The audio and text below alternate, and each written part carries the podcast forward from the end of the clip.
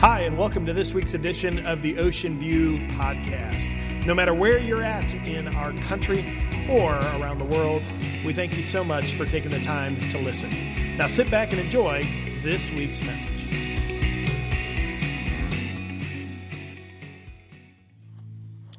Well, if you're just joining with us, you picked a, a great Sunday to be here. Um, we're in the actually beginning a brand new message series, although it ties in with our last message series. You see, the last four weeks, um, we've been uh, talking specifically about something that Jesus said.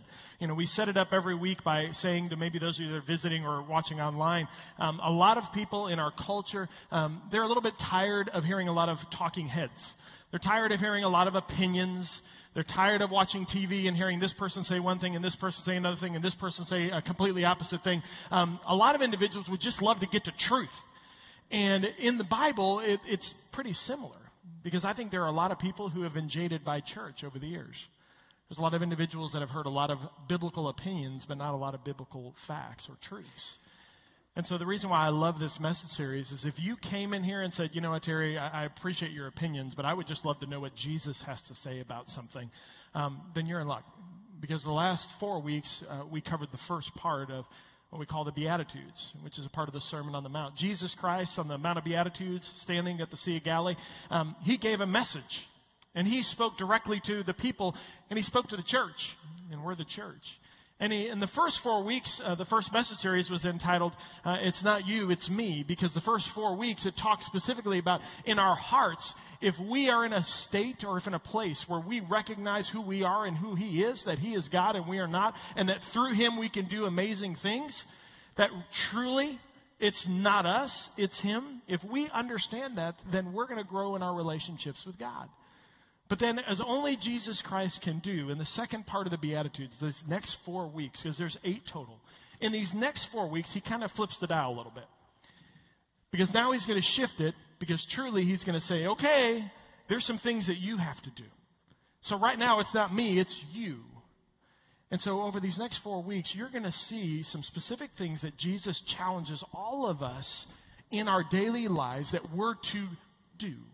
And if we do those things, then we'll be acting as God intends us to act, and we'll grow closer to God the way that God wants us to grow closer to Him.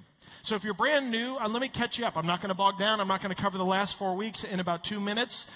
But let me show you a little bit so that way you have context to where we're going next. So here's where Jesus starts. He's sharing with everything, everybody, and these are the first four beatitudes. Take a look at the screen. Matthew chapter 5 verse 3. It says, God blesses those who are poor and realize their need for Him, for the kingdom of heaven is theirs. And remember, we talked about not poor in resources, but poor in spirit. He is God, and I'm not, and I need a Savior. The second one, He said, God blesses those who mourn, for they'll be comforted. In other words, when we sin or when we do the wrong thing or we don't follow God, that our hearts actually break.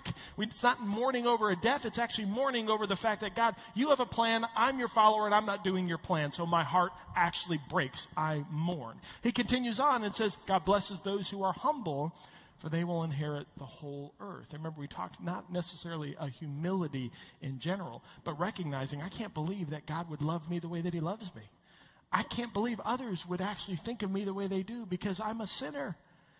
And when you understand that state and understand and wake up every day, every man in this room, if we wake up every day and realize, you know what, God, the end of the day, I'm a sinful man and the fact that my wife loves me or my girlfriend cares for me or I have my brother and sister actually think of me, that is a blessing because the truth is I'm a sinful man because he is God and I am not. And that kind of humility goes a long way in life if we have it. And the last one he says, God blesses those who hunger and thirst for justice for they'll be satisfied. And if you remember last week, we talked about justice being not just our relationships with God, but that we should actually care about our siblings. We should care about our family. We should care about our friends. We should care about their relationships with God. And I challenged our church last week and said, as a church, do we care about our community?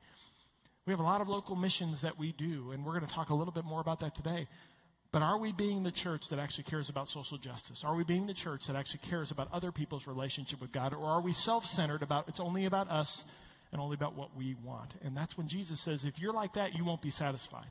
But if you have a heart that says, we care about our community, we care about others, we care about the unchurched, our hearts break for them because the only difference between me and someone who doesn't know Christ is God's grace. And that's the only difference. And God said in those first four, He said, Blessed are you. And remember, we talked that it's not about saying, I will bless you if you do this. That's not what God is saying. Beatitudes actually means this. That's why they call it the Beatitudes. It means blessed. Blessed are those. That's why they call it the Beatitudes. But it's a state of happiness. That if our hearts are found in that place, that we will be a state of contentment. We will have a great relationship God, and our hearts will be content. Those were the first four weeks. Some of you are sitting here saying, Well, I could have saved four weeks and just come for this. That five minutes. Do you have to talk so long every time? That was a brief introduction. But now Jesus is going to flip it and he's going to go to this. And I got to be honest, God has a sense of humor because in this week of all weeks, um, for him to pick this verse for my life um, was was very ironic to say the least because God taught me a lot this week. Um, a lot and spoke to my heart a lot about this. So if you're taking notes, we're going to begin in Matthew chapter 5, verse 7. So here's what Jesus has to say when he flips it and says, Now there are some things about you that I want to make sure that you understand. Take a look at this. He says this God blesses those who are merciful, for they will be shown mercy. God blesses those who are merciful. Now, I think a lot of us Christians, there are many times we confuse mercy with another word because I've heard Christians, including myself, talk specifically about, you know what, you need, you, you need to give mercy, you need to give grace. You need to give grace, you need to give mercy. And a lot of us in this room, if I were to ask you, is there a difference between, or what's the difference between mercy and grace? Many of us in this room would have no idea. We would just say, well, they're one and the same mercy and grace, mercy and grace. When I sat there and I looked at this, I said, God, you talked specifically about mercy and not grace. Is there a difference? Yes, there is. And so if you're taking notes, I want you to know, understand what mercy really is. Take a look at this. There's a difference between grace and mercy. Grace is the word charis, which is the Greek word, and it deals with a cause. Let me explain that a little bit. Jesus came onto the earth, and you can imagine perfect God. And if God had his way and this earth was perfect, there'd be no disease, there'd be no sickness, there'd be no addiction, there'd be no death. And you can imagine a God who is perfect to come here to earth and Jesus and seeing sin and feeling pain and feeling sadness all those things are associated with sin. Because if everything's perfect, there is no sadness, there is no grief, because everything's perfect. And so, what did Jesus do? And this made me appreciate who Jesus is. Jesus gave us grace, didn't he? Because grace deals with the cause. What's the cause of all these things that we have to deal with on a daily basis? When I have to sit down with a mom who loses a child at the age of three to a disease, and she looks at me and says, How could God do this? It's really hard to unpack because there's no words that make a mom feel good at that moment, and there's nothing that a Christian can do at that moment than say, There are no words I'm about to say that are going to take that pain away. But I do want you to understand the heartbeat of God. God never intended for this to happen to your child because God intended perfection. And in God's world, it would be perfect. And in God's world, there would not be sickness, there would not be disease, and this would not have happened. And that's why Jesus came. Because Jesus came because God was tired of all of the sickness, all of the disease, and all of the death. And He loved us that much that He came down and said, You know what the root cause? Do you know what my grace is sufficient for? Is sin. Because sin is the root and the cause of all of this that we have to deal with. So Jesus came not to be merciful, because there's a difference. He came to give grace. And so he was on the cross. He took the sin which causes all of these things.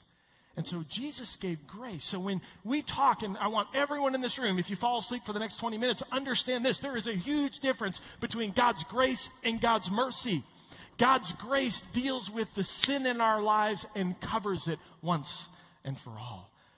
So, amen and hallelujah for God's grace in our lives. We should appreciate God's grace that much more because that's what it means. Now, many of you are saying, okay, get on with it. What does mercy mean? Mercy means this in the Greek it means eleos. And mercy deals with the symptoms. And so, as Christians, what is Jesus really saying? Jesus is looking at all of us and he's saying, because of sin, there are going to be my children, my people that are going to be hurting. And so, Christians, I expect you to give mercy. I, I deal with the cause. I want you to deal with the symptom. And so, when you see someone hurting, I want you to have mercy. When you see someone in pain, I want you to have mercy. If you're taking notes, grace grants a pardon, mercy gives relief. And so Jesus specifically says to all of us, Blessed are those who are merciful, that recognize on our path, that see a need and meet a need, and don't bypass it. You know, last week we talked about justice. That as Christians, we are to hunger and thirst for justice. And that's not just justice in our lives, but that's justice in the world, justice in our neighborhoods, justice in our community. And justice means specifically that we care about someone else's relationship with God. I'm so proud of some of the guys in our church because this week they showed mercy. There's an organization in town called New Directions. And that organization we partner with, and the director goes to our church, and, and they do amazing work in our community, helping families, men, women, with addictions, with many different aspects. But there was a, a, symptom and a cause because in this world, if it was perfect, we wouldn't need to have resources because everything would be great. But because of a lack of resources, they have an area behind their center that is for kids. Because you can imagine a dad or a mom who is there for counseling service or to be there, they have to have a place for their children. And so to provide a safe place for their kids, every mom in here loves the fact when they go to a playground and the playground is enclosed, so therefore they can relax for two seconds because they know their kids are going to be safe. Well, at the center, not only were there gaps and different things, but the grass, the weeds, the trees had overgrown to such a state to where it's unsafe for a child to go in for all different kinds of reasons that you know living in South Carolina what they could get themselves into. And so it was overgrown. And so they said, We're having difficulty because these parents are wanting to come in and they're wanting a place for their kids, but it's causing a difficulty because moms, imagine if you had to go and have some adult time, but you're worried about your child every second of the moment. There's no relief, there's no mercy in that. And so one of our church members heard about this and rallied a group of our individuals because it's not about us, it's about Him. And let me show you just a brief glimpse of what God did in mercy through a bunch of individuals from our church. Take a look at this.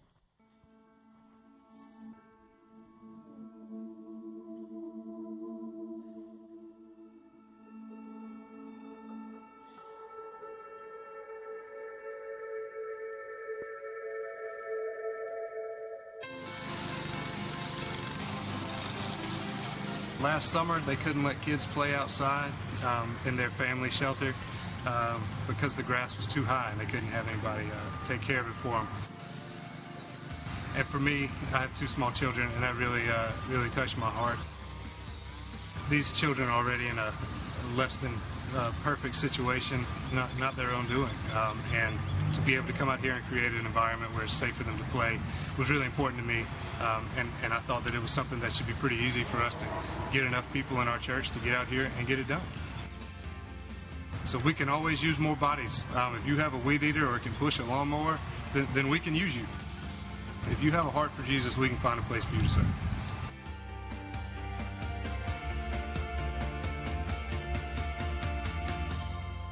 So, in just a, a few hours, I heard stories of guys saying, This is easy. You know, when you have the tools and you have the right amount of help, we can knock anything out in a short amount of time. And I was so proud of a group of guys who, with their hearts, said, You know what? We just want to help. If you're interested in being a part like that on a continuous basis, whether it be at New Directions, whether it be helping in that, or projects that we see a need and we want to show mercy, I want to encourage you, whether it be on a communication card later in the service, just to write down your name and your contact information. Um, it doesn't take much to make an amazing difference. This morning, I got a note from the director of New Directions, and they were astounded at all the work that had been accomplished in a short amount of time. But through God, all things are possible. God blesses those who are merciful. Are merciful. He continues on, though, in Matthew 5 7. He says this God blesses those who are merciful, for they will be shown mercy. And, and I got to be honest with you, this series, um, we're in our fifth week of this series, and anytime you try to teach on one passage of Scripture, I said this in weeks before, it gets more and more difficult because we have unpacked what the word blessed means. We've unpacked different nuances. We've unpacked uh, scriptures that, or different compare, contrasts, and everything. And all of a sudden, I get to this week and I take a look, and it says, God blesses those who are merciful, for they will be shown mercy. I'm like, great got about 25 minutes to try and figure out how to talk about merciful and mercy. It's not going to be that easy. And so I was racking my brain saying, God, I've already talked about what it means to be blessed. I've already talked about all these things. We've unpacked it. I need something, God, because I'm really running into a roadblock. And then all of a sudden I said, Terry, just sit back, clear your mind of everything, and let's look at the passage one more time. And I noticed something that I had never seen before. It says, God blesses those who are merciful. And it doesn't say, for they will be given mercy. It says that they will be shown mercy. And I remember pausing and saying, God, is there a difference between what you give and what you show? Is there a difference between what we give and what we show? God, what's the difference between giving something and showing something? Is there, is there something in this text that you're trying to speak to me at a deeper level that I've been missing all of my life? Is there something in this beatitude that we are totally missing because we keep focusing on the word mercy and merciful and we are not focusing on that word, what it means to show? So, to define this, there is a difference between show and give. Take a look at this. There are many of us who give compliments, there are many of us who give love. There are many of us who give resources. And so a lot of us, we give those things. But there's one distinct difference between what it means to give and show. And it's one question that all of us have to answer. That when we give resources, when we give love, when we give compliments, are our hearts in it? Because the major difference between giving something and showing something has to do with the heart. Love, money, compliments that are merely given leave us feeling empty. That when you give something, it speaks to the transaction, but show speaks to the heart. I'm going to say that again. Giving speaks to the transaction, but to show speaks directly to the heart.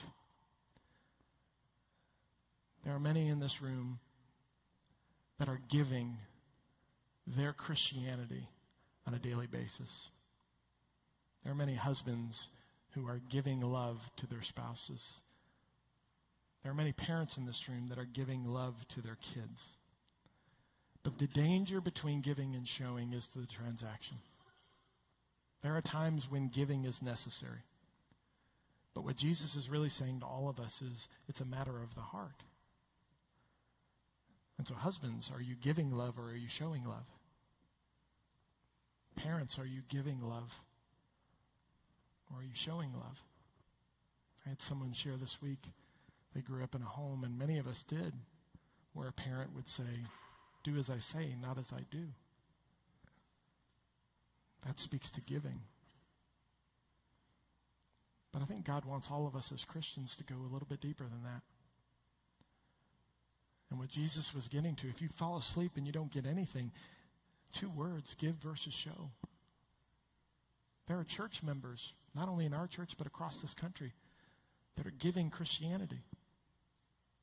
Their hearts aren't in it. Show up on Sunday morning, sing a few songs, go home, nothing changes. We've forgotten what church means. Jesus doesn't want a bunch of church members who give. He wants a bunch of church members who show. I think if we had a lot of us in this room who follow Jesus begin showing as opposed to giving, I think we'd have a line out this door of people that want to come in and hear more about Jesus. Because there are people watching us and they're expecting us to show. And they're saying what they're showing, if that's who Jesus is or what he's about, I don't want anything to do with him. And Jesus Christ, that's why I love this message series, because Jesus is looking at you and me and saying, Terry, when was the last time you showed? Because you're giving a lot, but when was the last time that you showed? There's a hurting generation in need of mercy that is shown and not just given. This has been a difficult week in my life for a lot of different reasons.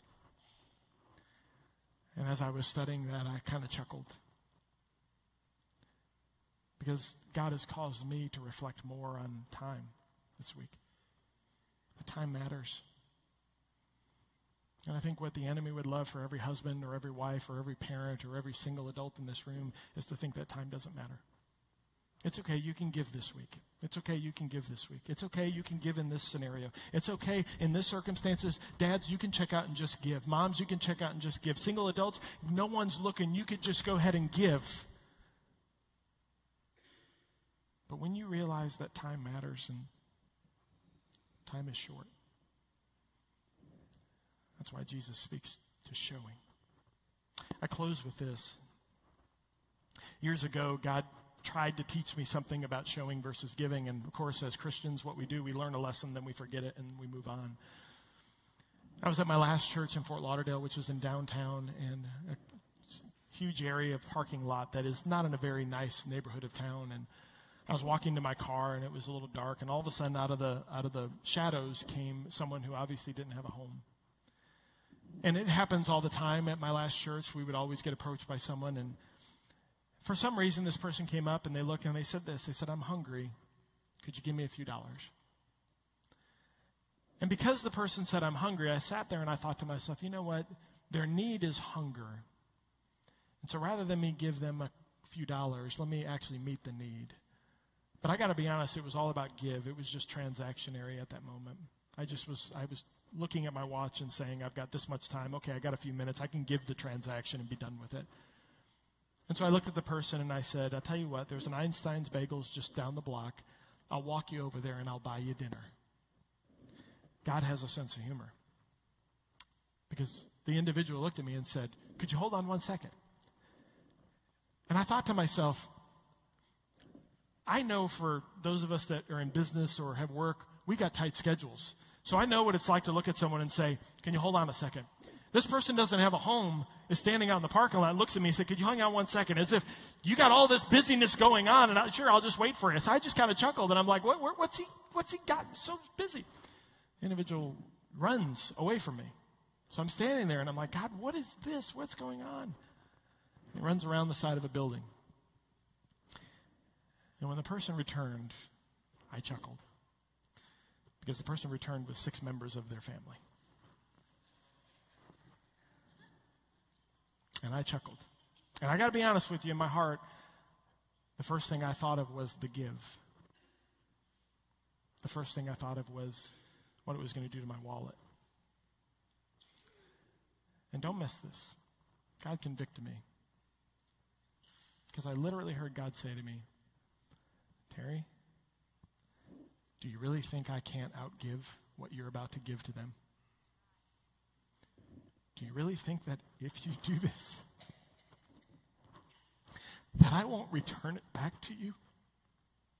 Are you really that self focused? And are you really that much in the give that you forgot it, what it means to show? They came over and I smiled and said, Follow me, and took them over to Einstein's. And they went to order, and I told them, Pick the cheapest thing on the menu. No, I'm just teasing. I didn't do that. I didn't do that. But they got to order their food, and I watched their faces as they said, they said, we'll just get something really small. And I said, get what you want. And to watch their eyes light up. The great lesson about that day was sitting down at the table with six people and looking beyond what I saw and seeing the story in the heart I walked away that day different. I walked away that, that day understanding the difference between giving and showing. I just wish I would have remembered it. So this week, are you just going to give, Christian? Husbands, this week, are you just going to give? Because Jesus says, Blessed are the merciful, for they'll be shown mercy. Could you imagine if everyone in this room understood what it means to show versus give? And could you imagine the difference in our families, with our kids, in our relationships, if we just understand that principle? My prayer is that you walk out of this room and you start showing and stop giving. Would you pray with me?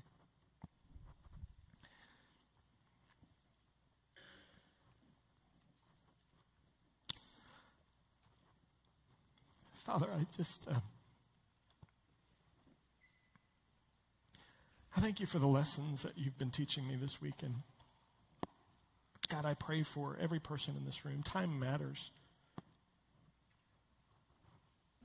And God, we excuse away giving all the time.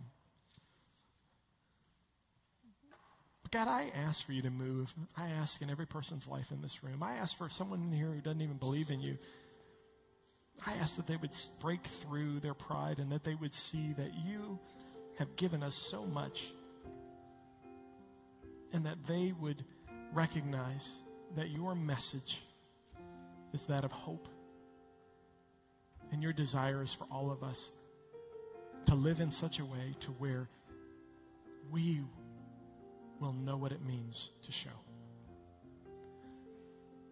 So, God, I just ask your blessing on every family and every person in this room. I ask, Father, that you would speak greatly to our hearts.